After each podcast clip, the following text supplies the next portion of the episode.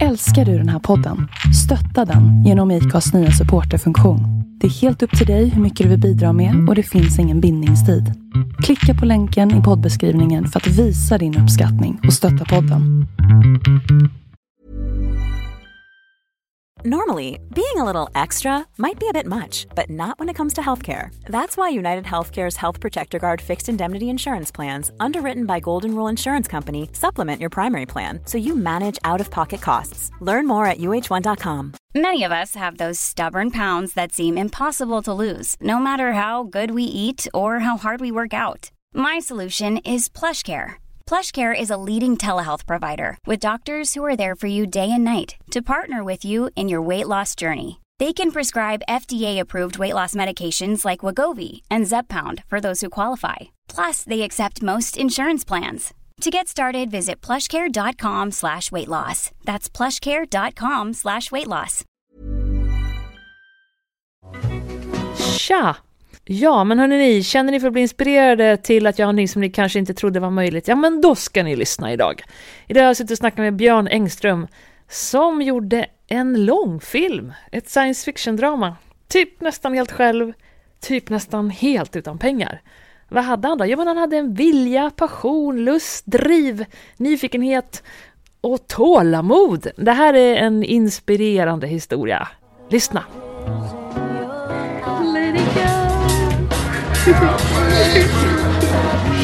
Ja, Tangent Room är alltså en långfilm, en ganska kort långfilm, men den är 66 minuter.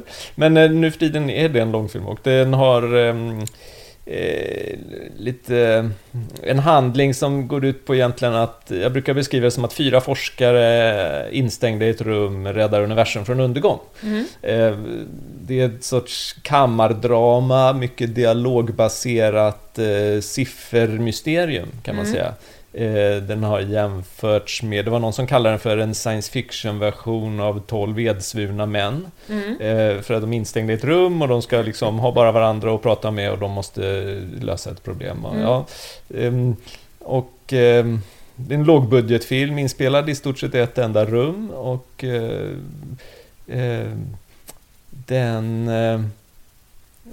vad ska man säga mer? Jag kan inte berätta riktigt egentligen precis allting som händer mot slutet av filmen. Nej, för då inte. Blir det ju lite... För den ska ju... Vi kan säga, den har ju... du gjorde den ju själv och det ska jag prata mer om. Men några andra. Och det är ju så kul den processen, det skulle du verkligen få berätta om. Och sen du visste inte hur det skulle distribueras riktigt. Och sen har den blivit uppköpt nu av vem? Eller vem är det som distribuerar den nu? Eller? Ja, den har en amerikansk distributör. Ja. Så att och de tog jag kontakt med för jag visste att de fanns. Och det... Jag tog kontakt med dem och så gillade de filmen helt enkelt. Och det är lite så nu för tiden att de frågar ju förstås då att ja, vi kan inte erbjuda några pengar för att köpa rätten av dig att distribuera din film. Men om du kan ställa upp på att få pengar ifall vi någonsin säljer den så kan vi distribuera. Det är lite så man kan få nu för tiden. Det är ganska svårt att få med såna här små filmer att få några pengar först. Men bara generellt sett så har du i alla fall tagit igenom den här filmen och nu den går bra och den vinner massa priser och nu ska den snart visas här i Stockholm också på Sita 3 maj. Ja, precis. Ja. Den har fått några olika biografvisningar i Sverige och det är ju också någonting jag driver ganska mycket själv av den distributionen. Men jag har liksom en registrerad distributör i bakgrunden men de gör ingenting med den så att jag får göra allting för att tala om att visningarna finns och sådär. Utan de sköter lite redovisning och sådana saker av biljettförsäljningen och sånt där. Vilket ju är bra för att då blir det på något sätt en riktig biograffilm som går in i alla system och all liksom publikredovisningsstatistiken och sådär så att den är ju en riktig biofilm även om ingen ser några tidningsannonser om den för det har inte jag råd med. Så att säga. Men du, ska vi ta det från början då? Hur kom den här filmen till? Det började väl egentligen med bara en längtan efter att göra en riktig film om något slag. Alltså, jag samarbetade rätt mycket med en kompis och han gjorde någon film som jag hjälpte till att göra Och så han var mera så där, eller han håller fortfarande på. Han gör ju filmer och är kanske mera van att ta fram egna idéer, utveckla det och göra en film av. Och han tyckte att jag var liksom lite, jag hade idéer men jag fick liksom ingenting gjort av dem. Så att han pushade mig att nej men nu ska vi göra en film. Nu ska du göra en film, Björn, sa han till mig. Och så bestämde. Ja, det var fantastiskt bra så här. Han tyckte att jag måste utforska mitt eget uttryck och min eget sätt att berätta, och det har han ju rätt i. Och det har jag alltid velat, men jag har inte riktigt vetat hur. Men på något sätt så öppnades möjligheten där av att vi bestämde det, och då spikade vi en vecka. Vad är det brandlarm? Nej, det är en sprängning någonstans här borta. Sitter en gruva. Precis. Det vet inte. Ja. Mm. Nej, men vi spikade en vecka. Vi sa, men den veckan filmar vi. Vi försöker filma det på en vecka. Och det ska bli en lång film. Var min ambition hela tiden. Så ni började med att sätta en vecka när ni skulle filma? Ja, visst. Innan innehållen någonting? Ja, visst. Fram i maj satte vi den. Ja. Och så, då var det i februari, så bestämde vi att nej, men vi filmar där 19 maj till, och en vecka framåt eller något sådär. Det här var 2014. Och när vi hade bestämt den här veckan, då satte jag mig och började skriva manus. Och jag skrev första manus. Hade du ingen koll på allt vad du skulle skriva? Nej, alltså jag tänkt så här, 4 personer i ett rum, och de är vetenskapsmän, och därför pratar de engelska med varandra, för engelska är forskarspråket. Så då är det lätt, och då kan man göra den internationella engelskan, where you speak English like this and it's not a problem. Exakt, så att det var ganska öppet. Smart att kunna göra. Idé. Och så hade jag en idé till att jag skulle ha en gammal... De var liksom där i det här rummet för att träffas och lösa något problem som... det här problemet förklarades för dem av en gammal... eremitprofessor som ingen någonsin träffade. Ja. Så en äldre man som skulle dyka upp på en tv-skärm. Den idén hade jag nog väldigt tidigt. Och då tänkte jag ju lite grann sådär att ja, men vi kan ju ringa Stellan Skarsgård och se om han vill spela den där rollen. Nu blev det ju inte så, det blev tvärtom. För att vad som hände när jag skrev manus var att först skrev jag en version på 3 veckor. 3 veckor? Ja. Alltså gud, jag har ju suttit med manus i 4 år. Ja, just. Nej, men det här och jag kan säga att de filmerna inte blev gjorda heller. Så jag menar, you're doing something right here. Ja. Ja. Nej, men det är på ett sätt bättre att liksom bara hosta ur sig det snabbt och så blir det klart. Det är ibland bättre än att jobba för länge med någonting som ska vara perfekt. För du kanske det aldrig blir färdigt. Så det har jag lärt mig många gånger. Men just det var en liten ambition att när jag skriver det fort, och då hade jag liksom en massa händelser, repliker och karaktärer som jag liksom bara bar inom mig sedan många år tillbaka, som jag kunde liksom ta in i den här filmen och liksom bara, de bara forsade ut, så att det gick ganska fort. Men det var också för att, när jag hoppat över ett steg, nämligen det att jag visste ju att jag skulle ha 4 personer i ett rum och sådär, men jag visste inte exakt vad det var som skulle hända. Jag hade en aning lite grann. Men sen så hittade jag, när jag höll på och bläddra igenom lite saker på nätet så där, så hittade jag en vetenskaplig artikel där några hade då med helt obegripliga ekvationer som jag absolut inte förstod någonting av. Det var nästan svårt att läsa texten i den här rapporten, och då är jag ändå civilingenjör utbildad inom teknisk fysik och elektroteknik. Är du? Ja. Och jag fattade nästan ingenting. Vänta, ändå. Har du dubbelexamen? Ja, det är en linje som heter så. Okay. Att, ja. Men då hittade jag den här artikeln, och de hade liksom tittat på mätvärden ifrån en satellitmätinstrument som heter ett projekt som heter, hur säger man det på svenska, men WMAP. WMAP. Alltså WMAP. Jag vet inte. Ja. Jag vet inte, jag kan inte det där. Nej, jag kan mycket, men det där kan jag inte. Ja. Nej, det var alltså väldigt avancerat. Och då skriver de där liksom att ja, men när man tittar på de här mätvärdena så har vi identifierat de här grejerna här, och det tolkar vi som, och det är precis där jag kommer fram till den här punkten, att ska jag spoila det för filmen eller inte? Men i varje fall, det är då det. Men spoila det här då? Ja, men... Okay. Jo, men jag kan säga så här att de skrev så här att nej, de här mätvärdena, det tolkar vi som skrapmärkena mellan vårt universum och ett annat universum. Och då tänkte jag, det är det som händer i mitt rum. Och då löste sig allting. Då kunde jag skriva det här manuset på 3 veckor, och när jag hade skrivit på 3 veckor så slutade det med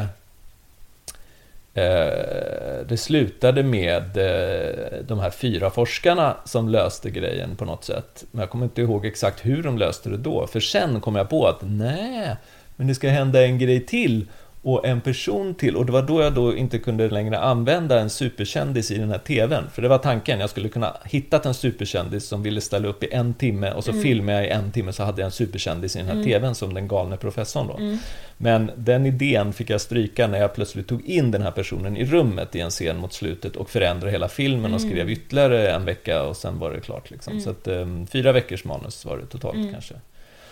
Och den där slutsekvensen, den måste man se filmen, för den är helt omöjlig att förklara i ord. Nej, men jag har inte sett filmen än. Jag har sett trailern och jag har följt ditt arbete på håll och jag är supernyfiken och jag ska se filmen. Jag ska gå på Sita när den går där. Men du, skrev du om manuset något mer efteråt?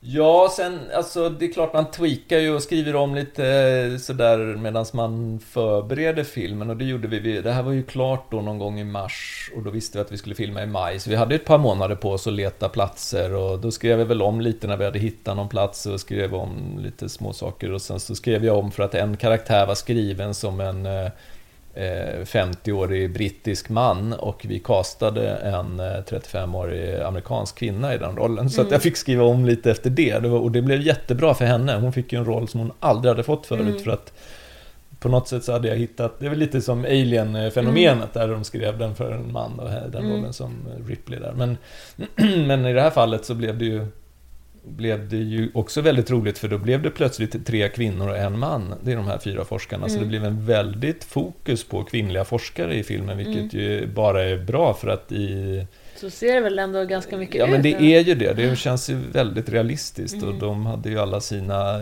olika karaktärsdrag och sådär. Så att... Nej, men det var roligt, men sen skrev jag om också under efterarbetet. Det var ju nästa, alltså när vi satt och klippte så var det saker som inte funkar. Då fick man ju ta bort förstås och skriva till någon liten enstaka replik, men framförallt skrev jag ju till helt nya scener och en voiceover som inledde filmen som inte fanns med i originalmanuset. Och det gav en annan karaktär till filmen som jag är inte sådär helt nöjd med den kanske, men det funkar ju också på ett sätt. Alltså... Man har alltid en vision av hur en film ska vara när man börjar. Och den visionen har jag egentligen inte riktigt uppfylld. Men det är ju bara jag som bryr mig om det. Publiken vet ju bara hur filmen är som är klar. Och det var arbetet under efterproduktionen. Det var ju att liksom, ja, men vi ska se till att det blir en film som funkar för en publik. Och inte är nära min vision, för den visionen hade inte riktigt funkat under första inspelningen. Det var du och några fysiker som hade gillat det, eller hade det varit för nördigt? Nej då, det var inte sådana detaljer, utan det var mera liksom lite berättandet. Den hade börjat för snabbt, den hade inte etablerat vissa av de här konstiga tankarna tillräckligt tydligt, tillräckligt tidigt. Det kan vara klurigt när man kan någonting väldigt väl. Ja, precis. Men du, vi går tillbaka. Nu har du skrivit klart manus, och du vet att du ska spela in en vecka i maj. Vad gjorde ni då? Då letade jag efter skådespelare och jag försökte hitta... På sådana här olika castingforum och sånt? Ja, lite castingforum, lite teaterförbundets artistkatalog och filmcafé, ja men du vet, sådana där ställen. Och folk jag hade jobbat med i företagsfilm jag hade gjort. Kontaktade, eller framförallt satt jag väl och tänkte efter vem skulle passa till vad, och några kollade jag med, någon kunde inte, någon ville inte och lite sådär.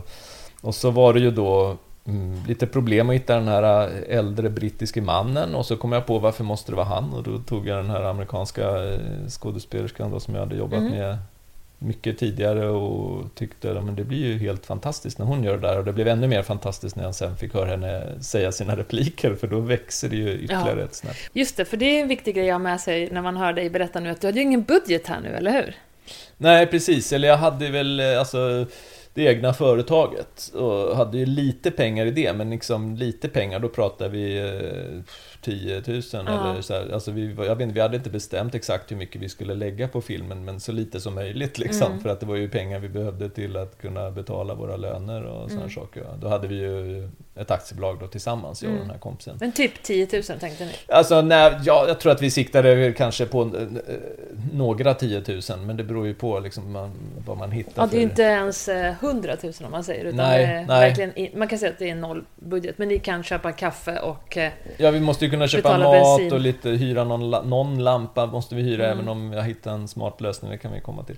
Men i alla fall, nej, men så att det är klart väldigt lite pengar och väldigt mycket egen tid då, så det blev väl lite så att jag till exempel satt och klippte någon sån här företagsjobb jag hade, medan min kollega då cyklade runt och letade locations i hela Stockholm, eller inspelningsplatser som det heter på svenska. Och när det gällde casting så hade ju han är ju skådespelare och har ju ett stort kontaktnät, så han hade ju liksom idéer, så han kunde ta fram förslag där, eller också så satt jag och kollade igenom de här olika listorna på folk, och så att vi jagade rätt mycket efter just den där rollen då, den äldre mannen, men också den här han gamle galningen som skulle vara i tv-rutan. Det jobbade vi mycket med och pratade med ett par olika äldre skådespelare. De skulle gärna bryta på ett icke-brittiskt eller amerikanskt sätt, och vi skulle leta efter någon, gärna någon spansk eller något så här. Så vi höll på att leta. Och det var en rolig grej, för att då tänkte jag, men jag mejlade till en skådespelare jag använt ofta i diverse företagsproduktioner som är väldigt rolig, men jag visste inte hur hans engelska var, och han var lite så här flintskallig tänkte jag, för det hade han varit några gånger, men han hade ju lite hår. Och när han läste liksom efter han fick manuset, och han bara skrev ett mejl tillbaka. Men jag är ju Wahlstein, skrev han till mig med stora bokstäver. Och så skickade han en bild på sig själv där han hade tovat till håret så det stod åt alla håll. Han såg verkligen ut som en galen professor. Och den där entusiasmen och den där sättet som han såg ut på den där bilden. Det var liksom bara, ja men varför ska jag leta efter någon annan? Det var helt otroligt, det bara klickade. Liksom. Ja, men jag tror också där på att om man gör projekt, vilken budget den är, men fatta beslut fort så att man har tid att jobba. Just det. Istället för att lägga jättemycket tid på att välja. Välj fort. Ja. Och sen... Och det är en trygghet också, i det här fallet var det en trygghet att välja sådana som jag har jobbat med förut. Så att det gjorde jag ju till alla roller egentligen då. Dels han, visste jag ju, han hade en komisk timing. Och när han demonstrerade hur han kunde prata på väldigt bruten engelska då, lite så här typiskt, lite kliché brytning liksom, men det var precis det som den karaktären skulle ha. Perfekt lät det för mig liksom, och den här amerikanska tjejen som kom in i en roll där, visste jag också var väldigt bra på timing och blickar och sånt. Och vi hade med en tjej som har thailändskt ursprung, men hon är svenska då, men hon bor i London och har jobbat i stora filmer i England och är superproffsig, så jag visste att henne var jag trygg med också, för vi hade jobbat med henne på en tidigare film då. Så det fanns ju några sådana. Och sen så var det ju en roll som jag egentligen såg som huvudrollen, som vi inte hittade någon till. Och jag hade en skådis, jag ville, vad kul det vore att jobba med henne. För hon är liksom, hon bara drar allt. Hon har någon sorts utstrålning på duken liksom. Jag hade bara sett henne i någon enstaka grej, men visste att det här är en blivande filmstjärna, tänkte jag. Men hon kunde inte, för hon satt fast i någon teaterpjäs. Så vi hade varit tvungna att lägga schemat sådär, 2 timmar här, 2 timmar där. Och det gick inte, för här skulle vi ju filma hela dagarna i sträck. Så jag var tvungen att släppa henne. Vem var det? Jag vet inte. Marianne, vad heter hon? Halvnorsk tror jag hon är. Vassbotten. Du känner inte knappt till henne, men jag hade bara sett henne en gång och det var något magiskt liksom. Så jag bara ville jobba med henne och tänkte om hon kunde, men då kunde inte hon, och då tänkte jag, vem ska jag hitta då? Då ska jag hitta någon annan som har samma förmåga, att när jag ser den där personen så är det en stjärna liksom. Så jag letar och så hittade vi till slut, jag tror att det var genom artistkatalogen som vi hittade en tjej som liksom, hon hade ju lite av det där, men det var egentligen inte primärt det att liksom, när man såg bilden så tänkte man filmstjärna, eller såg något gammalt klipp, utan det var mera liksom att hon hade precis bott i New York i 13 år och spelat teater typ varenda dag, och vi behövde textkunniga skådespelare som kunde prata amerikanska, och så hon såg ju rätt bra ut så där, men att hon skulle vara så bra som hon sen visade sig vara, det hade jag ingen aning om, för henne hittade vi mindre än en vecka innan inspelningen började. Vi träffade henne sådär typ 4 dagar innan inspelningen började. Men var ni inte lite stressade då? Och då castade vi henne. Ja, precis. Då var vi nästan i det läget att vi är tvungna att skjuta upp. Men så fick vi ta på henne. Och hon bara sa, nej men jag älskar matte. Sån, liksom. Alltså, så hon var så här intresserad av matematik, vilket var ju väldigt bra för den här rollen då hon skulle spela matematiker. Och liksom, hon måste förstå sig på lite grann vad vad hon pratar om. Och, det hör man ju faktiskt om någon vet vad hon pratar om eller inte. Ja, så eller, det var ju, bra skådespelare är bra skådespelare. Ja, men ibland har man bara tur. Jag förstår inte hur det gick till att vi lyckades ta på henne. Vi var ju nästan i ett läge att vi skulle skjuta upp. Liksom. Och alla de här, de fick skriva kontrakt på att de skulle få en del av vinsten. För du kunde inte erbjuda dem, du sa ni får jobba en vecka här gratis. Ja, det är kul precis. Att jobba med mig. Ja. Eller vad, hur ja, så? Men lite så var det. Det var ju bland annat därför vi... Alltså det finns ju många anledningar. Men dels för att man inte har tid att hålla på med ett ofinansierat... Inte för att man har inte så mycket tid att hålla på med ett ofinansierat projekt. Liksom. Så därför tänkte vi en vecka. Och så tänkte vi också att skådespelarna kan ju inte jobba utan ersättning. Så länge. Så att om en vecka kanske de kan ställa upp. För alla får ju då... pengar sen om det blir något liksom. Och det här var ju många år sedan så att de har ju fortfarande inte sett några pengar men de gick med på det och, men just att jag tror vi gjorde en tydligare deal lite senare då, men egentligen var ju överenskommelsen förstås då att nej, men de går in, de ska få betalt men den betalningen satsar de in i filmen så att när filmen sen börjar tjäna pengar så kan jag betala tillbaka så att de får det här de skulle ha fått. Ja, men det är väl man också... förskjuter det bara i tiden. Liksom. Ja, men sen är det också att man kanske vill ha det på sitt CV eller... Ja, men exakt. Så det man var gör lite... av den anledningen också. Ja, det var ju så vi... Och då var det ju sådana skådespelare som de filmade för lite, alltså gjorde för lite spelfilm och ville göra mer och det var en chans att få göra den här. Sen har det ju tagit enorm tid att få klart den. Så därför så har de kanske inte fått ut det så snabbt som de kanske hade velat. Jag hade gärna gjort klart den inom ett år efter inspelningen, men det blev inte riktigt så. Men nu börjar de ju få tillbaka lite av det genom att filmen ändå blir lite omtalad och så. Så att snart får vi se om det också kan bli några pengar, men jag tror inte att det blir så mycket. Hur lång tid tog det från att spela in tills den var klar? Ja, vi filmade ju i maj 2014 och den var helt klar i juni 2017, så det tog 3 år. Och sen var det 1 år med festivaler och 1 år att jaga distribution efter det då, så att, ungefär så. Okej, men då, och sen... Vilka var ni på inspelningsplats? Eller på set som man säger. När det... hur stort team var det? Ja, vi var ju inte så många. Men det var ju bakom kameran. Nej, men vi hade en sminkös hade vi, som såg till att alla såg bra ut. Vi hade också en... Blev hon lite skript också då, eller? Ja, alla fick ju hjälpa till att slå klappan lite då, men skript. Jag tänker jag har koll på så att alla ser likadana ut. Ja, men det är ju det. Det var ett rum och det var, vi filmade ganska mycket i kontinuerligt, alltså i tidsordning också. Och det, alltså, eftersom allting utspelar sig i ett enda rum under en väldigt begränsad tid så är det ju inga såna här, nu måste vi hålla reda på vilken dag vi håller på med eller nu måste vi hålla reda på vad de gjorde i förra scenen, för att alla scener hängde ihop. Det var egentligen var hela filmen en enda lång scen nästan. Så att, det gjorde det hela lite speciellt. Så att vi hjälptes nog åt att hålla reda på såna där saker, men det var inte så mycket såna klafffel som skulle kunna uppstå egentligen. För ganska långa tagningar också hade vi. Så att, men så att vi hade också en kostymör heter det, va? Hela tiden? Nej, alltså nu ska vi tänka efter. Visst var hon med under inspelningen? Jag kommer inte ihåg, men det måste hon ju ha varit. Det var så länge sedan. Jo, men det var hon. Men alltså, hon var ju också med innan och förberedde och tänkte ut hur hon skulle vara klädda och testade med skådespelarna. Och vi hyrde ju kläder på kostymlagret eller vad det heter som man kunde hyra. Så att där gjorde vi ett förarbete. Det var egentligen det mest seriösa förarbetet vi gjorde. Det var att jobba med kostymerna. Så att vi hade ju kostymören, vi hade sminkösen, vi hade en produktionsassistent som sprang runt och gjorde lite allt möjligt, tog lite bilder och fixade fram maten och såna grejer. Köp nya batterier! Ja. Vi måste ha en skarpsladd! Ja, lite sådana saker. Och jag skötte ju själv då kameran, om inte båda kamerorna helt själv så skötte jag den ena av kamerorna. Körde ni 2 kameror hela tiden? Vi körde 2 kameror nästan hela tiden, ja. Vad hade ni för kameror? Oj, nu kom jag in på...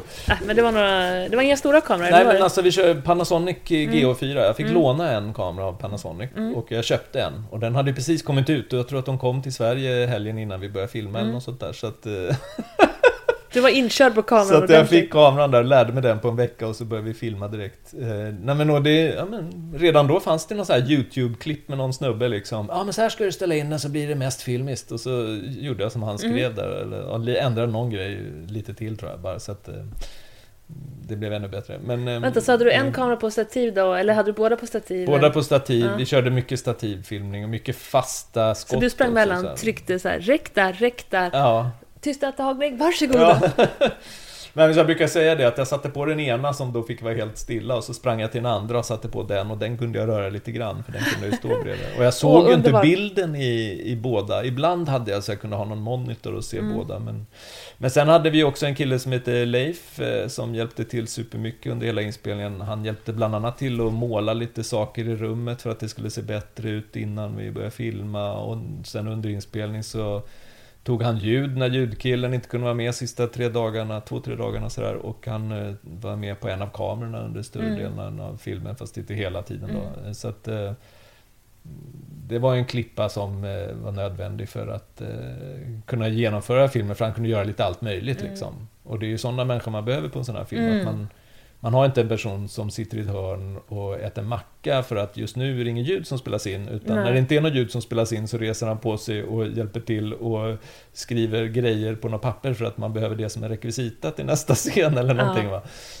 Och jag tycker det är roligt att jobba så, alltså lite rock'n'roll. Ja, men det är ju det, och just att alla blir så engagerade, och det hade vi verkligen på det här. Vi hade en sorts teamkänsla och alla hjälpte till, och jag kommer inte ihåg, alltså man är ju så inne i sin kreativa värld när man gör en sån här grej, så jag upplevde ju inte riktigt allt när jag var där, men jag har sett bilder på hur vi jobbade efteråt och liksom blir så här förvånad varje gång när, jaha, där står sminkhösen står där och slår klappan, vad konstigt.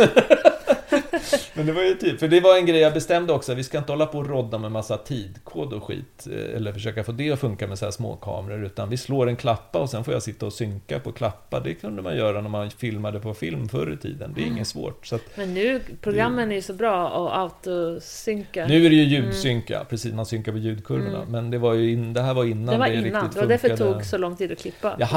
Jag tror jag hade någon sån här program som heter Pluralize som synkar på ljud redan då, men jag bestämde mig nog för att inte använda det. Det är också en sån här grej att det finns en liten finess med det där med ljud, om man nu ska vara riktigt teknisk, att kameran, när man synkar på ljud, då tar ju kameran upp ett ljud med sin lilla mikrofon, och så tar myggan, i det här fallet var det mycket myggor som vi hade för att ta ljud, eller bommen, om man har ljudbom, då tar den upp ett ljud, den är ju mycket närmare skådespelaren.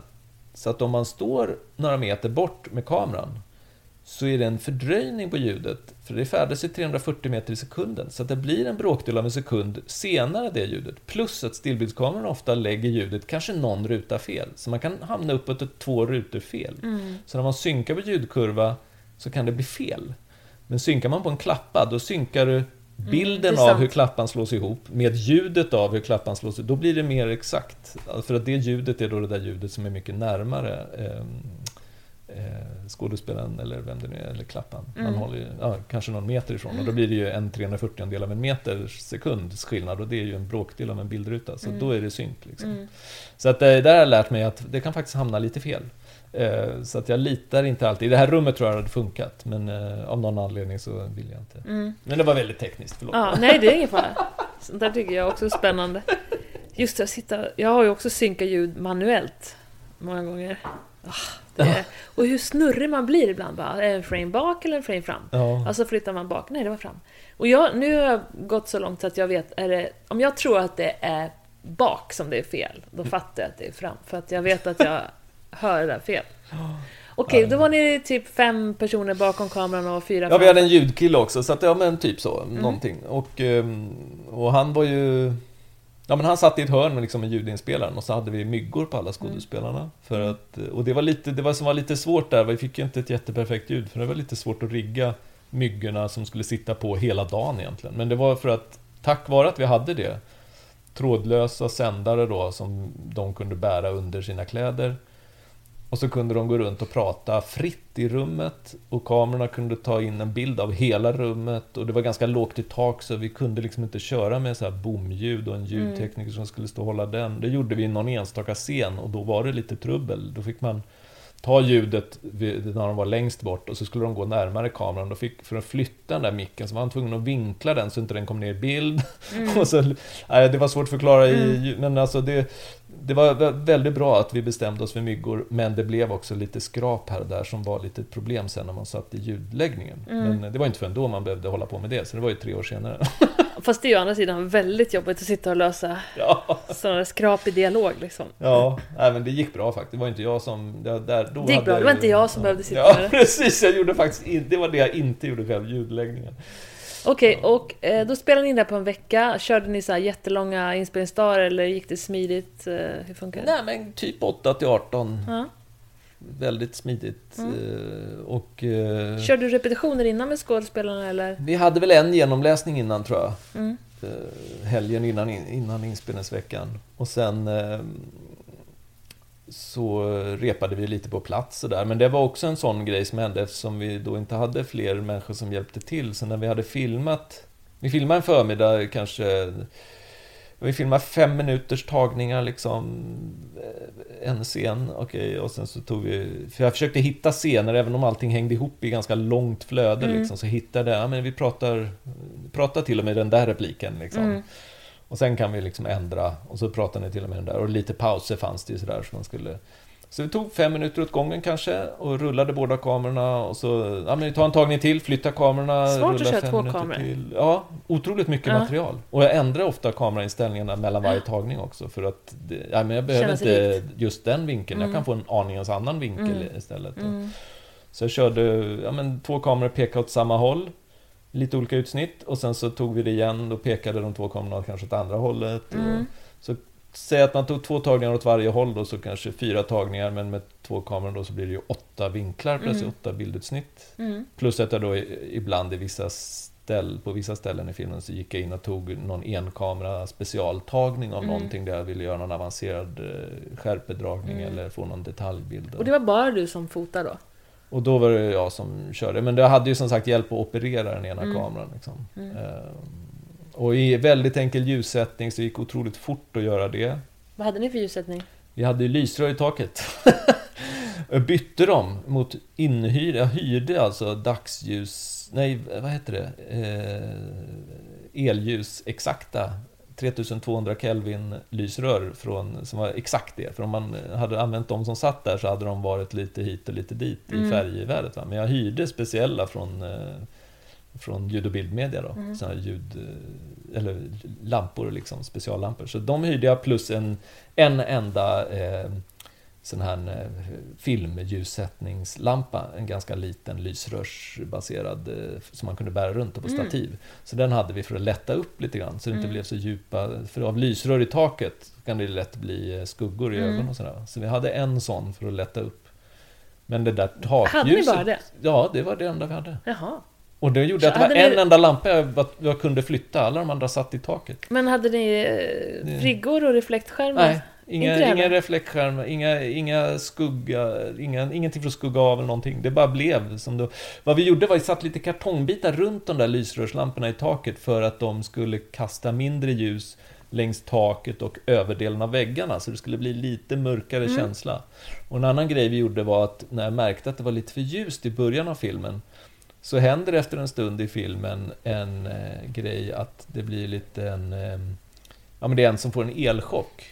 Och då blinkar ljuset till i rummet. Och efter den punkten, då släckte vi ett par lysrör i taket. Så att vi fick ett lite dämpat ljus. Och sen ännu senare i filmen så händer det ytterligare någon grej. Och då släckte vi ännu mer. Så här efteråt kan jag inse att... Och då är det bra att spela in i kronologisk ordning. Ja, precis. Så då visste ju var vi var. Annars var det jag skulle behövt hålla reda på. Vänta nu här, är vi i fullt ljus eller halvljusläge? Men det gick ganska lätt att hålla reda på. Jag gjorde en film för länge sedan när jag skulle ha en som trillade ner i vattnet, och efter det skulle han ta på sig nya kläder. Och sen så spelade vi in en scen när jag hade glömt att han hade bytt kläder. Så jag bara, nej, men du ska ha de där kläderna som du har efter trillade i vattnet. Och så klippte vi färdigt filmen och allting, och det var en lågbudgetproduktion liksom och allt det där. Men sen så när vi visade ändå för publik, då såg jag att jag hade klippt korsklippt i hans kläder. Alltså, jag har inte sett det. Nej. Så det som han har på sig är långärmad, kortärmad. Och det var stor skillnad på kläderna också. Ja, ja. Det var liksom som att han hade typ klänning och byxor. Alltså så stor skillnad. Och ingen hade sett det under hela under hela klippprocessen. Och det var inte heller så att det var någon som såg det på premiären. Och då tror jag ändå att det var säkert en 50-60 personer som satt och tittade. Och det var ingen som kom och sa det. Och så vet jag att jag sa, vad fan ser du? Vi har missat det där. Så jag tänkte just fråga om publiken såg det liksom. Om publiken inte ser det, då är det ju det att då har du ju klippt efter att berättelsen ska bli så effektiv som möjligt och att man ska vara med. Då är kontinuiteten underordnad. Då, om inte publiken märker det heller, då är de lika engagerade som du var när du gjorde det. Så då är det inte ett problem längre. Men det roliga när man tittar på det nu då, så är det så uppenbart. Ja. Långärmat, kortärmat. Det är klart, långärmat, kortärmat låter lite. Och det är typ så här blå, röd. Och ändå så... Ja. Var det ingen som har sett det? Det är helt otroligt. Och sen var det inte så värst. Det var som sagt, man låg budget i en liten filmproduktion. Men det var säkert 4 personer som hade suttit i den där efterbearbetningen också. Ja, det är otroligt. Och producenter tittar på den. Ja. För då, men jag tror att det är det där. Man har tittat på berättelsen. Man har tittat på deras ansikten och ögon. Och för det är det som är det viktiga för att liksom hänga med i storyn och få liksom tro på skådespelarna. Mm. Och så har man inte titta på kläderna. Men det är klart, hade ni haft någon kostymkurs? Det roliga var att jag hade ju faktiskt en skripta med.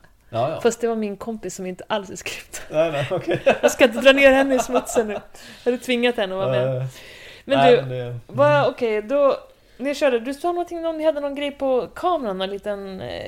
Vad var det? Ja, precis. Ja, men kartongbitar, jag var inne på det. Vi hade kartongbitar hade ni jättemycket.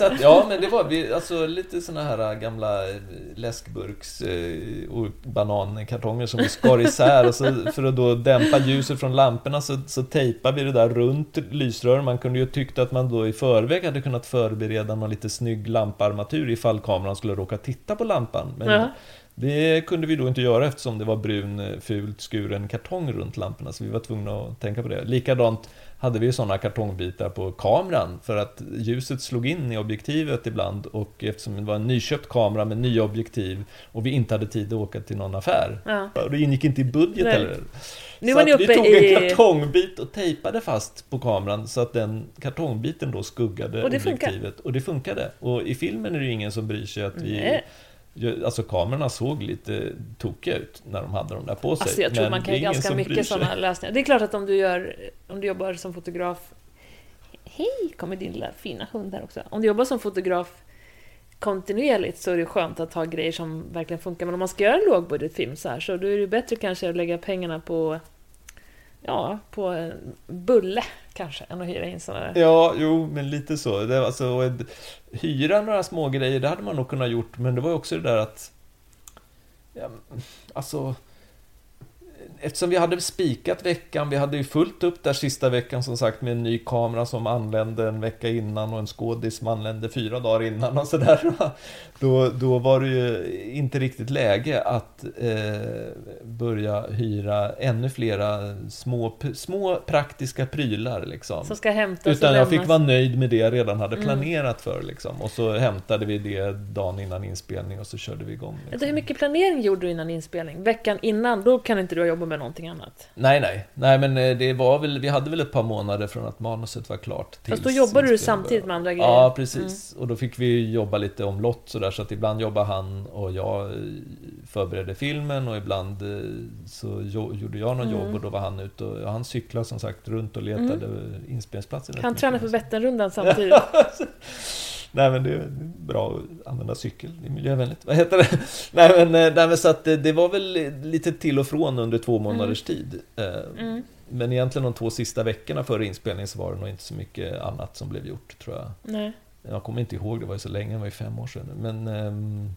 Okej, och sen spelade ni in någonting. Ja, och då spelade vi in. Och det jag skulle säga då var ju det att jag var inne på en grej där. Du frågade ju nämligen för en stund sedan någonting annat.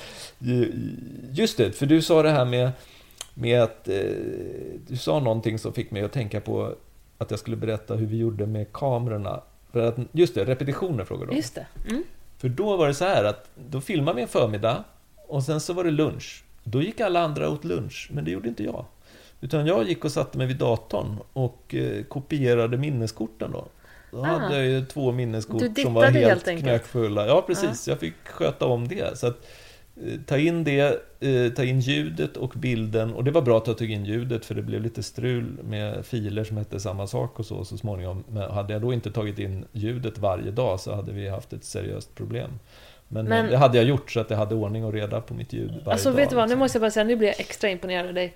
Är det någonting jag inte skulle vilja ha ansvar för själv på inspelningsplatsen om jag skulle göra så mycket som du gjorde? Till vill säga fota två kameror, regissera, säkert ha inspelningsschema till huvud, allt möjligt. Så är det att ditta, alltså att se till att materialet lagras på ett ställe. Ja, nej, men det var ju, och det, då kom vi in på det här varför vi filmar med de där små kamerorna.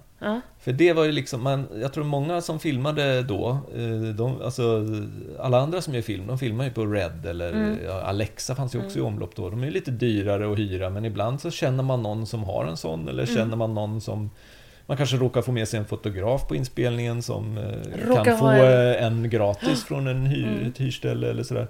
Men inget av det där lyckades vi få, och jag visste också en annan grej, att med de där jättestora filerna man får ifrån sådana kameror så måste man ha en jättestor hårddiskpark för att ta hand om allt det där.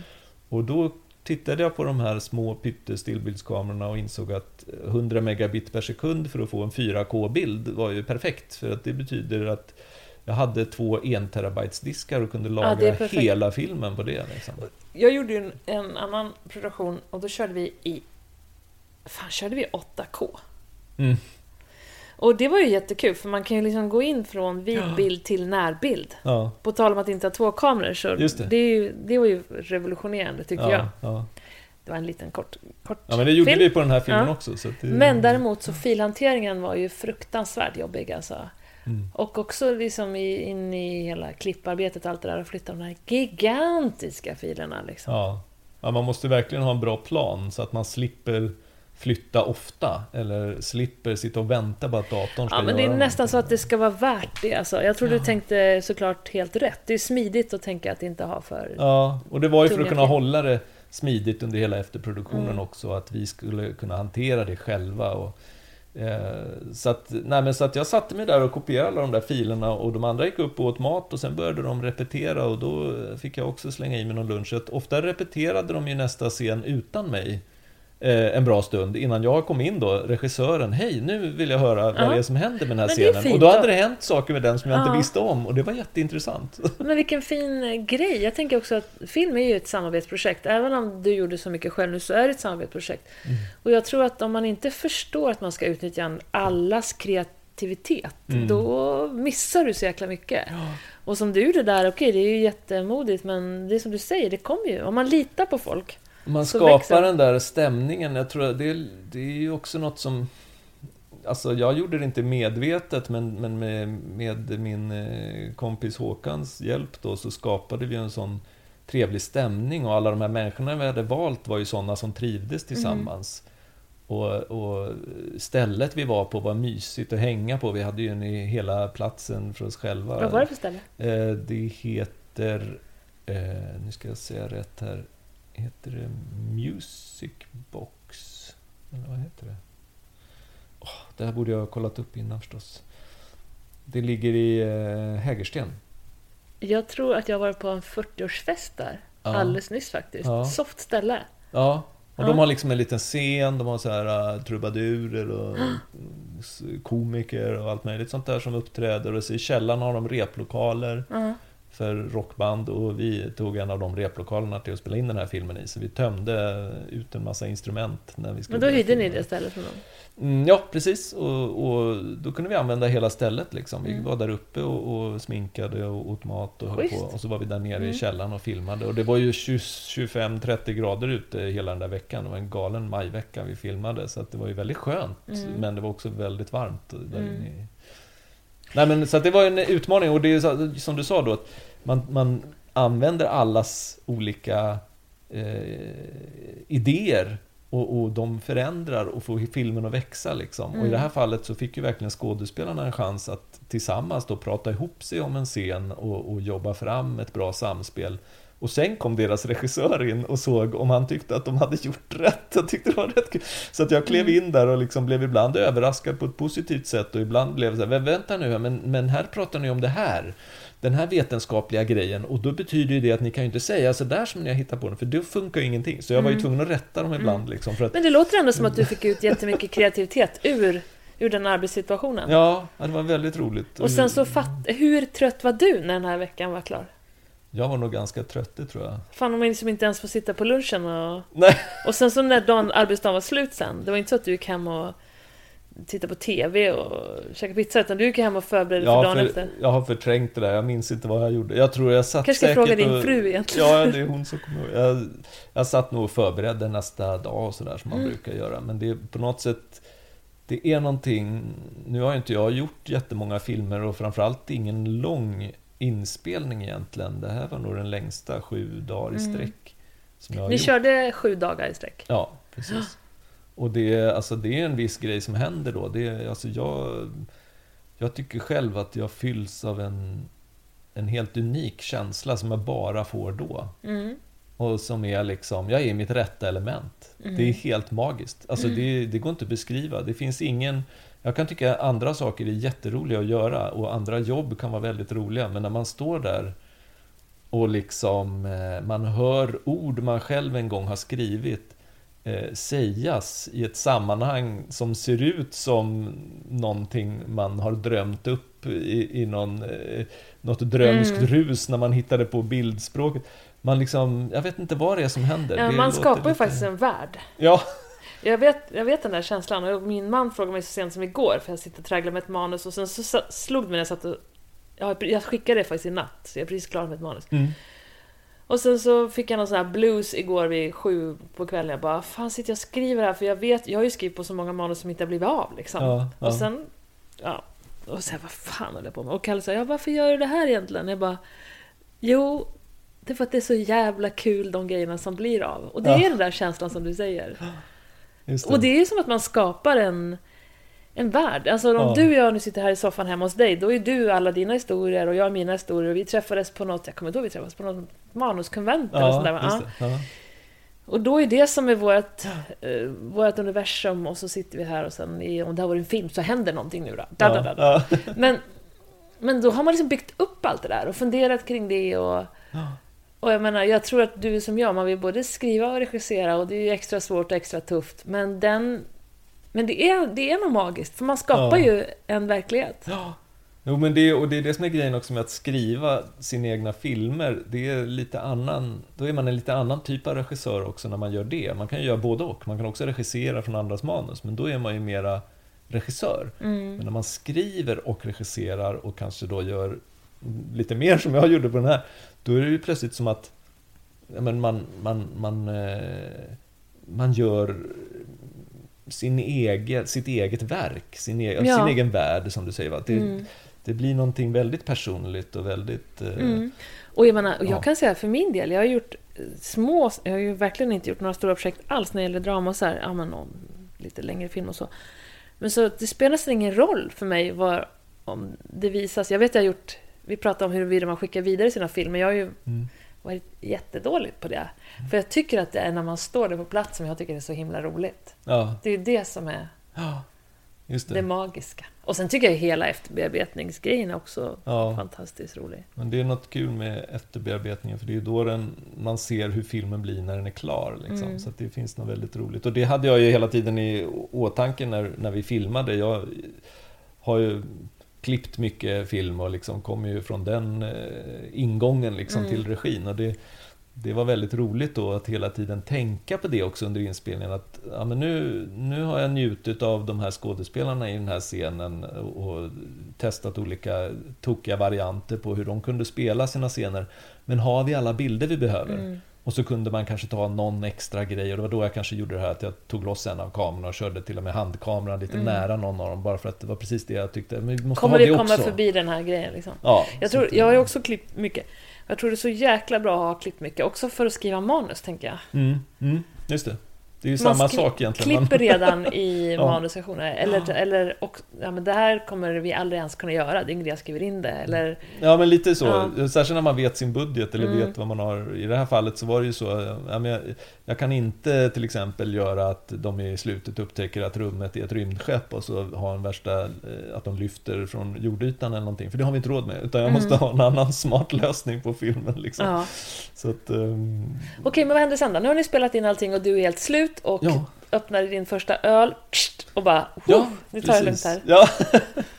Ja, vi hade ett litet rap-party där faktiskt sista dagen. Då blev det lite, jag kommer inte ihåg, jag tror det var konstigt. Då svimmade du under en soffa där. Jag kan ju inte ha kört hem den dagen i alla fall. Men i alla fall, jag minns ingenting av det. Medel utan alkohol i kroppen hade du inte kunnat kört hem den dagen.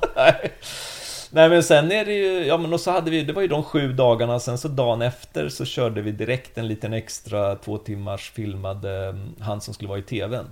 Då kom han till kontoret och så satte jag upp kameran och så filmade vi det liksom på 2 timmar eller någonting. Och han är ju med rätt mycket, det är en rätt lång sekvens liksom, som vi tog en 4 tagningar av och sen var det klart. Och sen ytterligare några dagar senare så hade jag också, då kom en av skådespelarna hem till mig och så filmade vi, det finns en flashback i filmen, då filmade jag den på 2 timmar. Så att det fanns ett par sådana små extra grejer att göra. Men sen började jag ju då hålla på att synka. Och det tog ju jättelång tid att bara få in materialet. Skulle ta in det, skulle namnge allting rätt. Ljudfilerna var ju 8 kanaler som skulle sorteras och namnge. Så att jag visste vilken mick som var vilken. För att de låg alltid på samma ställe, nästan alltid. Men det gällde ju verkligen att identifiera så att jag visste att nu är det här Sandras mikrofon eller nu är det här Davids mikrofon. För sen när man sitter och klipper så är det ganska skönt att veta att de ligger på rätt ställe. Liksom, så att det var mycket sånt där jox innan jag sen kunde börja synka. Eller ja, till och med jag klippte ju offline. Många nu för tiden, de tycker jag ska vi klippa i 4K liksom, i originalfilerna. De är inte kloka. Nej, det kan man inte göra. Så att, jag gjorde som de gör i Hollywood. I 90% av alla Hollywoodfilmer så konverterar de allting till vanlig 1080 offline-upplösning.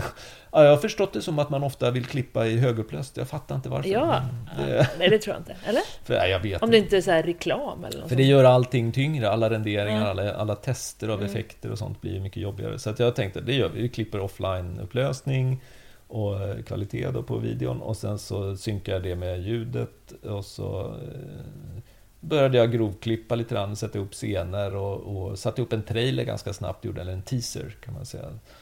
För att söka mer finansiering eller? Ja, lite så var det väl, men det blev ju aldrig något av med det. Vi gjorde väl några försök så, men nej, jag kommer inte ihåg riktigt hur mycket jag testade det. Sökte du pengar från SFI förresten? Nej, alltså på ett sätt, i och med den snabba tidplanen där så bestämde vi oss för att vi struntar i att söka pengar, vi gör den ändå och så söker vi pengar sen. Och det gjorde jag i något senare skede när jag hade en klippt version av filmen. För klippprocessen var så att först grovklippte jag genom hela filmen, sen så träffade jag en kompis som jag inte har träffat på jättelänge av en slump. Och han hade av en slump tid att ägna sig åt klippning och han är utbildad på American Film Institutes klipputbildning. Och har klippt någon American Independent-film någon gång. Så han klev in och hjälpte till att klippa. Grymt! Och då var han modig och kunde ta bort saker som inte funkade. Kunde strukturera om saker på ett sätt som jag inte hade tänkt på själv. Så att han lyfte ju klippningen enormt. Sen så höll inte han på längre och då tog jag över klippningen igen och fortsatte att tweaka. Och det fanns ett svårt parti på slutet som bara jag förstod och som jag måste klippa själv och sådär. Så att det var en jättebra process att få in någon som hjälpte till och få ordning på filmen och få den bättre. Det är ju jättesvårt att både skriva, regissera och klippa själv. Alltså omöjligt inte, att se man vågar inte slänga sina favoriter på samma sätt som någon som inte riktigt... Jag hade ju skrivit någon jätterolig scen men det liksom, nej men här behöver vi inte mer av det här, vi går direkt till det där. Ja, funkar hur bra som helst. Och sen när jag satt själv och klippte, efter att han hade varit inne och klippt och så fortsatte jag att klippa, så tittade jag på några scener igen och så, ja men här, det flyter ju bra här liksom. Men så började jag fundera, vänta nu, han har ju tagit bort 4 repliker här. Det hade jag liksom inte ens märkt för att det hade liksom, han hade skapat ett nytt flow. Och det är så skönt för att det blir så pratigt om alla repliker är med. Man måste ju alltid ta bort lite grann. Ja, och det är jättesvårt när du själv vet vad du vill säga med allting att förstå hur mycket du kan ta bort i replikerna för att då är det bara jag som förstår det här. Alltså det är ju en jätteklurig grej. Och sen tror jag att alltså, med lite tid sådär, ju mer tid, nu ägnar jag kanske 2 hur många år var det? 2,5 år eller någonting var det väl åt klippningen totalt. Och då är det ändå så pass lång tid så att där hade jag nog själv kunnat hamna i ett läge där jag slutade vara manusförfattaren och började bli bara klipparen och hade nog kunnat vara modig. Men tack vare att han var inne ganska så tidigt i klippningen och hjälpte till att hitta det här så kom vi ju på ett sätt snabbare framåt med de grejerna. Ja, men modig är ju en sak, men att faktiskt förstå vad som den här historien behöver och vad den inte behöver. Ja, ja. Det är ju, skulle jag säga, typ omöjligt att förstå själv. Eller, jag vet inte, jag kan inte se hur... då måste man på något sätt sudda ut några saker i huvudet som man vet. Och det är också ett eget uttryck som han hade då som klippare som han kunde liksom bidra med. Så att det gjorde ju filmen liksom lite annorlunda än vad den hade blivit om jag hade gjort den, och säkerligen då bättre på grund av det du säger att han såg saker som jag som originalkreatören inte hade kunnat se på samma sätt. Men också det att han bidrog ju med idéer. Inte bara att han såg vad som kunde tas bort, utan han liksom såg, ja men det här tycker jag ska göras på det här sättet. Och så när jag såg det så tyckte jag, ja det blev ju jättebra. Men själv hade jag inte fått den idén, jag hade fått en annan idé. Liksom. Så att det var väldigt kul att ta in, och det ökade ju sen när vi kom till ljudläggningen lite senare. För att då... Vänta, för nu har du klippt i 2,5 år eller vad du sa? Ja, ungefär 2 år sedan. Ja, 2 år. Och sen så gick du på... grade och ljudläggning och precis. Online. Och jag tror att det gjordes i den ordningen att jag låste klippningen. Ja, jag låste nog klippningen ganska exakt 2 år efter inspelningen faktiskt. Och sen så ljudlades det, och det tog tid att hitta tid hos ljudmixaren då som skulle mixa ljudet, så att det tog ytterligare ett halvår eller mer innan det var färdigmixat. Men då hyrde du in någon som gjorde ljud? Så ljudläggaren, där hittade jag ju någon som jag ville hitta någon som kunde ljudlägga, för jag visste att det skulle läggas en massa ljudeffekter och ljudatmosfärer och grejer. Och alltså du vet, man tror att man kan göra allt, men jag bestämde mig för att ljud ska jag inte göra på den här filmen, och det är lätt. Men det var, jag tänkte att det är inte så mycket som ska göras, så att om jag tar in någon som är duktig på det så blir det bra det som ska göras. Och men jag hade tur, och då hittade jag någon snubbe där, men då, ja men vi vill ha betalt, eller jag vill ha betalt, sa han. För det var 2 killar som kom, och den ena han kunde inte göra jobbet, det var honom jag hade kontaktat, men han hade med sig en kompis, och den kompisen visade sig vara en stjärna som dessutom hans pappa var ifrån Chile, och filmen utspelar sig numera i Chile eftersom jag hittar några såna här stockshots från European Southern Observatory, ett observatorium som ligger på en ökenplatå i Chile.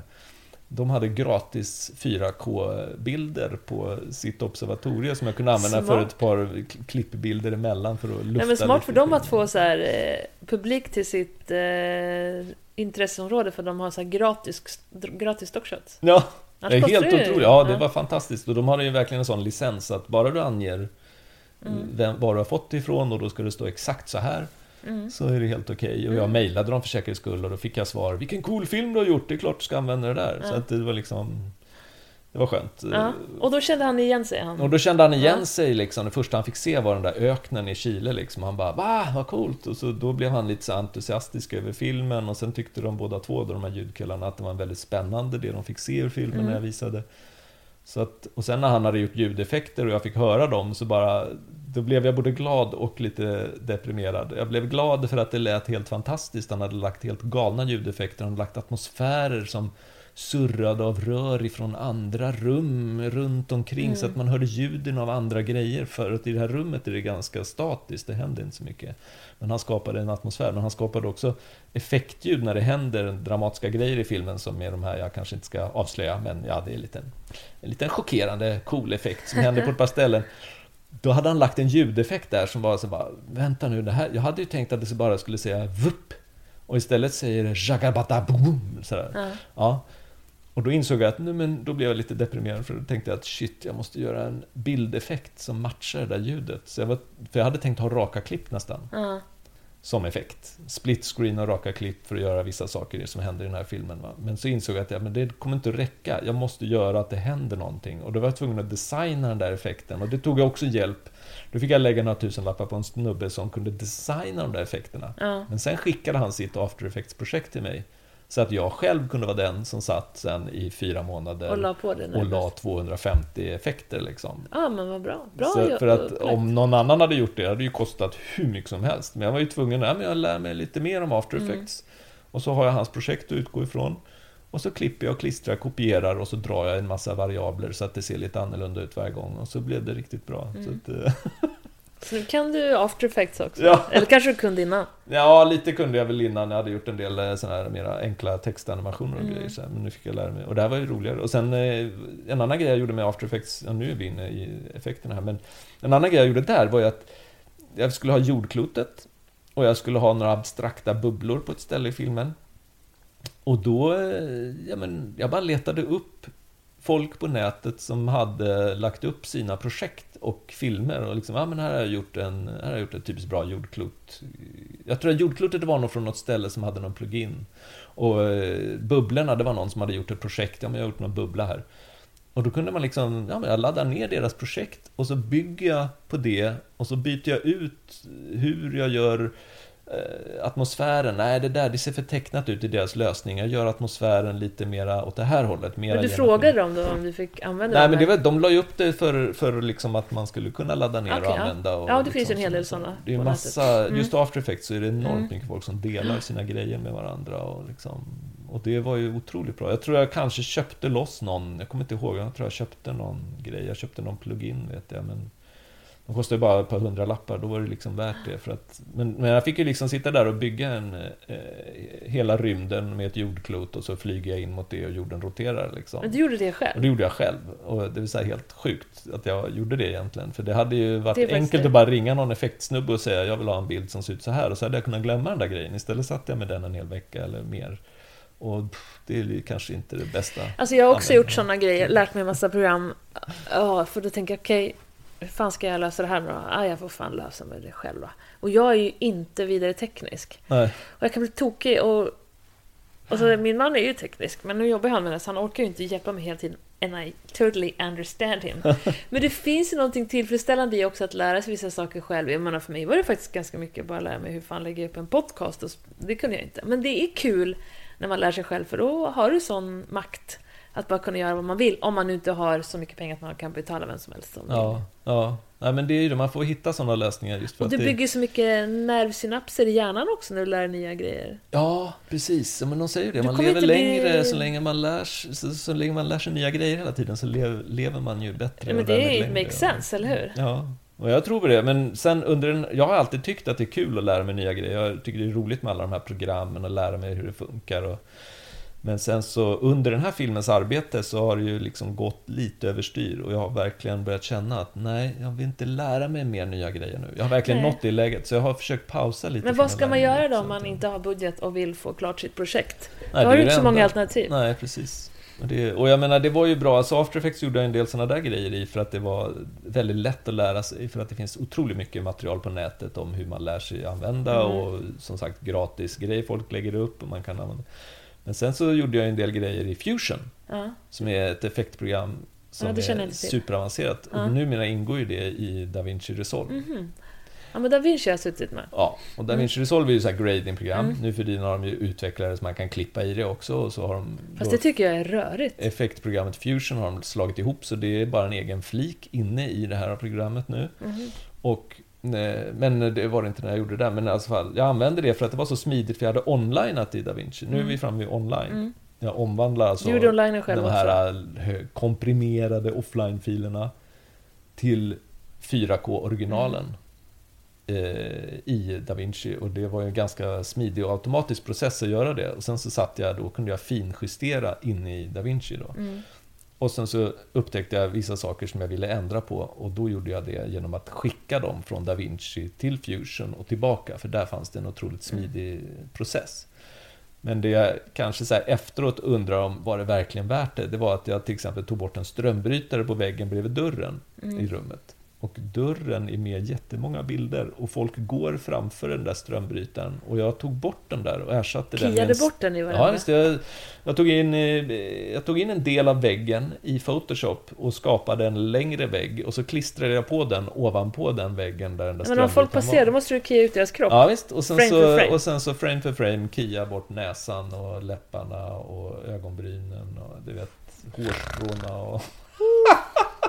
Men det går ju så fort någon går förbi så man kan ju faktiskt komma undan med det. Men det var ett pilligt jobb och det var nog rätt mycket effektjobb som gick på det. Sen hade jag en annan grej, jag hade så här reflektion i tv-rutan. TVn hänger ju på väggen under hela filmen.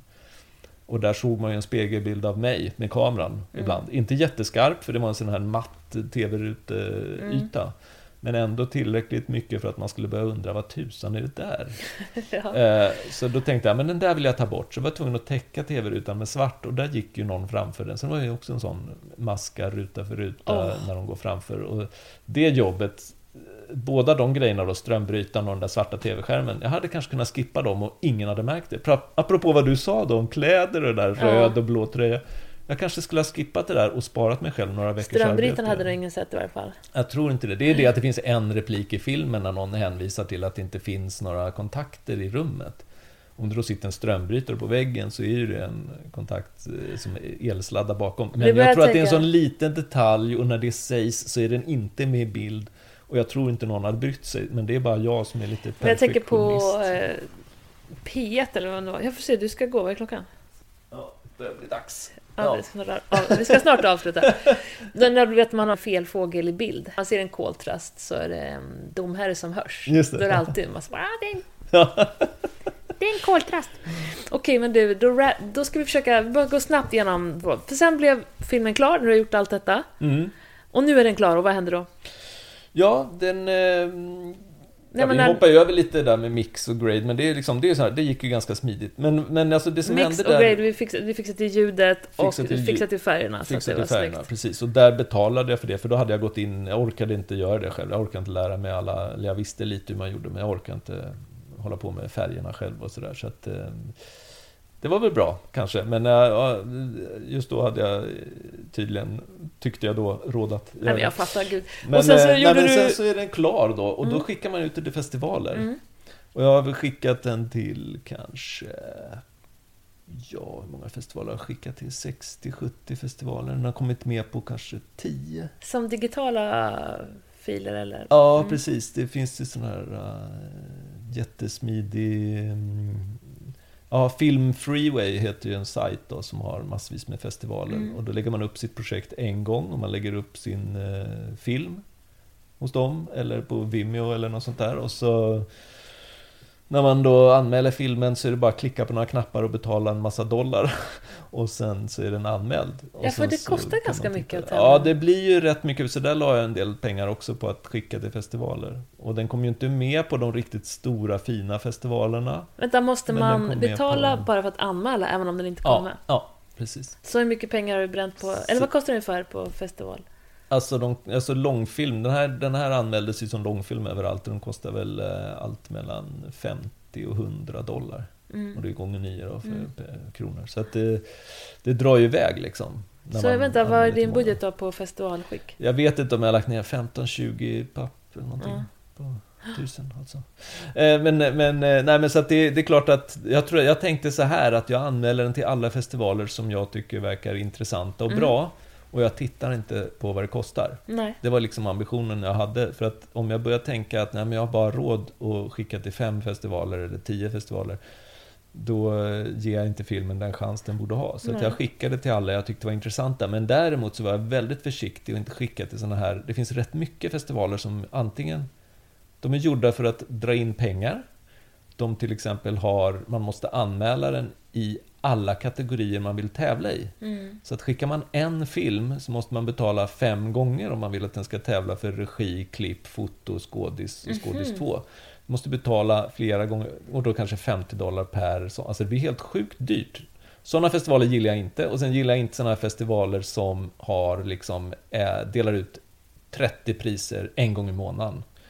För att de är gjorda för att folk ska skicka dit dem för att kunna säga att de har en prisvinnande film. Utan jag har verkligen bara skickat till sådana som liksom är en gång om året, har liksom en handfull priser för de viktiga kategorierna, och mycket science fiction-festivaler förstås, eftersom jag tycker att filmen hör till den genren, så det är nästan bara sådana jag skickat till. Och att de har visning för en levande publik i en salong och inga online-festivaler. Liksom. Så jag har försökt hålla mig borta från sådana där som jag tycker är lite lurendrejeri-festivaler och piratgrejer, alltså sådana här som inte är... Det känns inte seriöst. Utan, det måste också vara ett ganska stort jobb för dig att leta allt det här. Ja, jo, men det, och tack vare den där sajten hittar man ju många. Sen så är det ju många festivaler som inte finns med på, till exempel den där Film Freeway. De har ju nästan alla världens festivaler, men sen finns det många riktigt bra festivaler som inte är med på sådana där sajter alls. Och då måste man kunna läsa deras information på spanska, eller var de nu ligger i Sydamerika eller Spanien eller... Någonstans i Asien finns det också en jättefin festival som har någon konstig information på engelska. Man kan liksom, men då måste man leta reda på och använda deras egna anmälningssystem. Och ibland får man skicka någon Vimeo-länk då eller något som anmälning från filmen. Och, men de tycker jag är svårare att hitta, så där skulle man väl egentligen önska att det fanns någon... Kanske Filminstitutet skulle ha någon sån här sammanställning av sajterna man ska gå till. De har någon lista på det här är festivalerna de stöder. Men det är ju bara superlyxfestivaler som de stöder, att man får åka dit och trycka extra affischer och sån där skit. Liksom. Men istället skulle de kanske ha en lista på det här är en massa riktigt bra festivaler som inte du kan hitta genom Film Freeway eller någon annan som den sajt. För att där finns det jättebra festivaler som blir osynliga för oss. Som och det inte borde de ha faktiskt, med tanke på att de har ett intresse av att svensk film distribueras utomlands eller kommer ut och ses utomlands. Ja. Och jag menar, där har jag ju gjort också att jag körde igång själv, och sen så efteråt har jag insett att jag borde kanske ha frågat dem om de var intresserade av att köra ut filmen, att Filminstitutet skulle ha kunnat gilla den och vilja visa upp den. Men den är ju inte på svenska, så jag tror att lite grann... Jag har gjort en film som har engelsk dialog, och det gör att den inte riktigt får den dragkraft som en svensk film med svensk dialog får i Sverige och av Svenska institutet då. Så det är lite så att mot mig själv. Samtidigt så har den ju då hos en publik i engelsktalande länder. Så och där ju, tittar de ju inte på textad film. De har ju förstått den väldigt bra där. Liksom. Så att det är ju den fördelen också. Så att, och jag har ju fått en amerikansk distributör, för det var ju det jag hittade då. Jag började festival... Vad heter det... Fick in den på några festivaler, vann pris på den första, vann pris på den andra. Jag, liksom, det var helt galet. Efter ett tag hade jag varit på, jag tror jag hade varit på 4 eller 5 amerikanska filmfestivaler och vunnit pris på allihop. Liksom. Och det är ju jättekul att kunna säga det. Sen vet ju jag att jag har fått nej av 5 andra festivaler som egentligen är större och bättre. Men det är ju bara jag som vet. Och nu är det några till som hör det nu. Och så är det några till. Ja, men nu har jag fått. Och senast bara för någon vecka sedan så fick jag ju pris för bästa manus. Och det var ju lite kul, apropå att jag bara ägnade 3-4 veckor åt att skriva manuset. Det är ett hån. Det är ett hån. Det sa jag bara bort. För att du beskrev din långa manusprocess. Nej, jag är så... Du vet ju, jag har sagt det många gånger, jag är imponerad över ditt arbete och ditt driv och tokglad för att du får de här priserna. Jag tycker det är så häftigt faktiskt. Ja. Men och sen distribution var vi inne på i början, och det, jag kom aldrig fram till vad de hette. De heter alltså Epic Pictures Group. Okay. Som är, men de, jag hade sett att de ibland sina filmer som de säljer, så hade de rätt många filmer som är 4 personer i ett rum i typ skräckgenre eller science fiction. Och jag tänkte att de där vet nog hur man säljer den här filmen, och mycket riktigt så gillade de filmen och ville distribuera den i Amerika. Och dessutom bli sales agent för resten av världen. Vill de inte göra, ibland vill man ju göra remakes också. Ja, de har väl remake-rättigheterna tror jag, så att vi får väl se. Men jag tror inte de vill göra en amerikansk, eftersom den redan är på engelska, så behöver de inte göra om den. Men däremot kanske man, jag tänkte det, vi skulle göra en Tangent Room 2 egentligen med högre budget. Men jag vet inte vad den skulle handla om riktigt. Så det, du får läsa lite vetenskapliga tidningar. Ja, jag får göra det.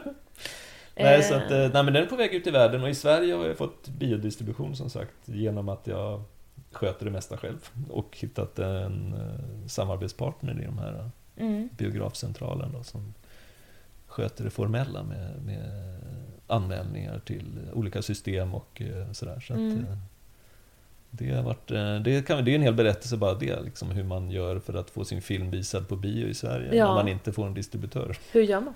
Man ringer biografcentralen och kollar om de vill hjälpa till. Nej, men de... jag har aldrig talat om dem. Nej, jag hade inte heller det. Men jag fick tips om dem av en Jag vet inte hur mycket de vill att man gör reklam för deras verksamhet. Men jag tycker det var väldigt intressant. De är egentligen till för att man, om man vill, jag vet någon så här, jag vill visa en klätterfilm på bio liksom. Mm. Ja, men då kan man då anmäla hos dem, så blir det en biovisning på en riktig biograf där biljetterna liksom går in i systemet på något sätt. Och de hade ju den här Free Solo klättrarfilmen. Och sen så plötsligt så vann ju den Oscar för bästa dokumentär. Då har du sett den? Då fick ju de lite att göra. Ja, jag har sett den. Den var ju faktiskt jättehäftig. Ja. Men det var lite kul sådär, då fick de väldigt mycket att göra. Det var egentligen från början bara någon snubbe som ville visa ett par klätterfilmer på bio som hade, så han beskriver det för mig. Och jag tycker det var lite roligt. Men då tyckte jag att för en sån här film, jag hade fått nej av massa distributörer, fick inte in den och ingen ville liksom, att distribuera en film kostar ju rätt mycket pengar, man gör tidningsannonser och liksom, det kostar pengar liksom. Så jag förstår att de inte kanske vill satsa på den här lilla filmen. Men sen då fick jag in den där och då kunde jag sköta allt det här själv och då är det ju Facebook-marknadsföring och sånt där som man ägnar sig åt. Hur gör du då med marknadsföring själv? Hur var ju du liksom? Alltså jag har inte gjort mycket. Jag försöker sprida nyheten genom kontakter och genom hashtaggar på Twitter. Men på Facebook så kan man ju bara betala för annonser också. Några hundralappar och så sprids det till okända människor som man själv kan definiera vilka de är. Jag testade faktiskt det på något podcastavsnitt. Ja. Ja, men jag vet inte om det genererar så mycket faktiskt. Nej, jag vet inte. Jag är osäker också. Jag får känslan av att de flesta som har varit och sett filmen hittills på bio, det är sådana som känner någon som var med eller känner någon som såg den när jag hade en specialvisning för några kompisar liksom, och teammedlemmar och sånt för ett par år sedan. Så att det är lite så att det krävs att man når över någon, jag tror man ska, det är någon sån där, man ska nå över någon viss gräns. Då plötsligt så kickar det in någon acceleration av hur många som tittar. Och jag tror den där gränsen är, den når man inte riktigt med en sån här liten film. Liksom. Utan, ja, jag vet inte. Det känns som att det är en handfull människor som kommer iväg och tittar. Men nu vet jag inte. Nu kommer den ju i Gävle till exempel. Jag känner ju inte en människa där. Så att den publiken som kommer där kommer ju vara en unik publik. De jag kände där, de har flyttat därifrån. Vet du vad jag tycker du ska göra? Jag tycker du ska gå in på en IRA eller sånt där, leta på lite random folk och så ringer de och så säger de bara, hej, jag heter Björn och nu ska den här filmen visas och kan inte du dra upp 10 kompisar och gå och titta? Så skulle jag bli skitglad. Tänk om det skulle funka. Egentligen så här, vad tror du funkar bäst att göra det? Kom då det här projektet Calling a Swede? Ja, just det. Ja. Och det var en kompis med faktiskt som jobbar med det projektet. Och hur det spred sig. Till slut så droppar ju Barack Obama det i ett tal som man säger. Jag bara tänker, och det var ju som, jag tror det här analoga är någonting som vi ändå inte ska underskatta. En riktig röst. Jag skulle bli skitnyfiken om någon ringde mig bara, du känner inte mig, men jag har gjort den här filmen och jag har hållit på med den här i 5 år och jag tycker den är jättebra, den har vunnit en massa priser, jag vill bara tipsa om den. Ja, jag skrattar, men alltså du har nog lite rätt där. Alltså det är väldigt lätt att sitta där med sin Facebook och så klickar man på ett par knappar och betalar en 200 spänn eller något och så tror man att det ska ge någon publik till filmen, men den personliga kontakten och då med helt främmande människor, den kan ju faktiskt leda någonstans. Jag brukar försöka bära med mig någon information om filmen så att när jag stöter på någon människa som verkar ha intresset åt ett sånt håll som det kan vara, då brukar jag dra fram och liksom, men kolla här, du kan gå och titta på den här. Jag vet inte om jag har fått någon av dem att gå och titta, men jag försöker hela tiden för jag just personligt. Nej, men jag är ju intresserad av fysik till exempel på en extrem hobbynivå. Och om jag inte ska bara prata om det utifrån filmskapet utan bara från mina intressen, så tycker jag att det låter intressant med din film. Jo, men det är ju så. Den ska jag tror att det är många som är intresserade av fysiken då. Som... Ja, men det är ju det. Jag tror att det är det, och jag tror att det är bra att du ska ringa till, vad finns det för universitet uppe i Gävle? Just det, Högskolan i Gävle. Dit ska du ringa. Nu har jag hashtaggade dem i någon tweet som jag gjorde. Du får gå upp och prata med dem.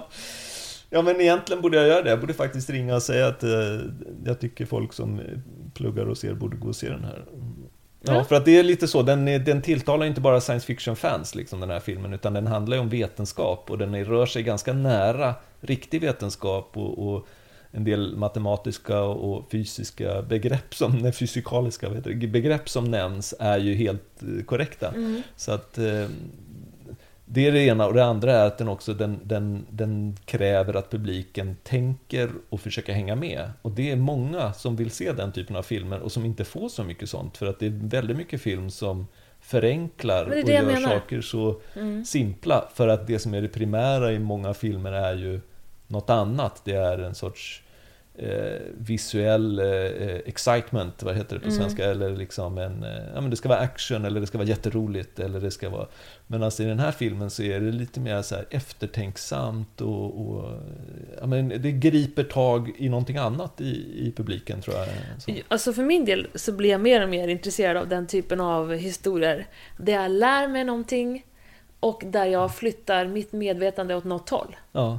Jag såg den här Snowden-filmen alldeles nyss. Okay. Mm. Och jag menar, nu har ju vet man hur det ligger till och så. Men jag vet att prata med folk efteråt, fan, var det så redan då att man kan avlyssna från en mobiltelefon även om den är avstängd eller alltså börjar man så fundera på de grejerna och googla lite och läsa lite. Så att jag menar, det är spännande. Det är ju det man vill ju.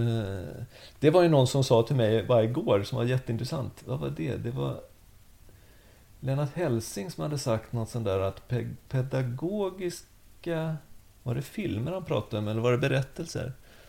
En pedagogisk film är ju tråkig, men alla bra filmer är pedagogiska eller något sånt. Alltså att om man försöker lära ut något, då kan det bli jättetråkigt att titta på. Men om man bara gör en bra berättelse så kommer man att lära sig någonting av den. Alltså det är så. Jag tycker det är rätt intressant. Hans superspåniga texter som jag bara älskar. Ja. Jag tänker på, ingen vill ju liksom heller bli skriven på näsan och lyssna nu ska jag berätta. Förutom, jag såg Ricky Gervais, den här serien på Netflix nu, Afterlife, har du sett den? Nej. Den är ju jättebra tycker jag. Nu är jag en big fan av honom på alla möjliga sätt. Men det som jag gillar med den var ju att han uppenbarligen vill tala om, så här tycker jag man ska leva sina liv.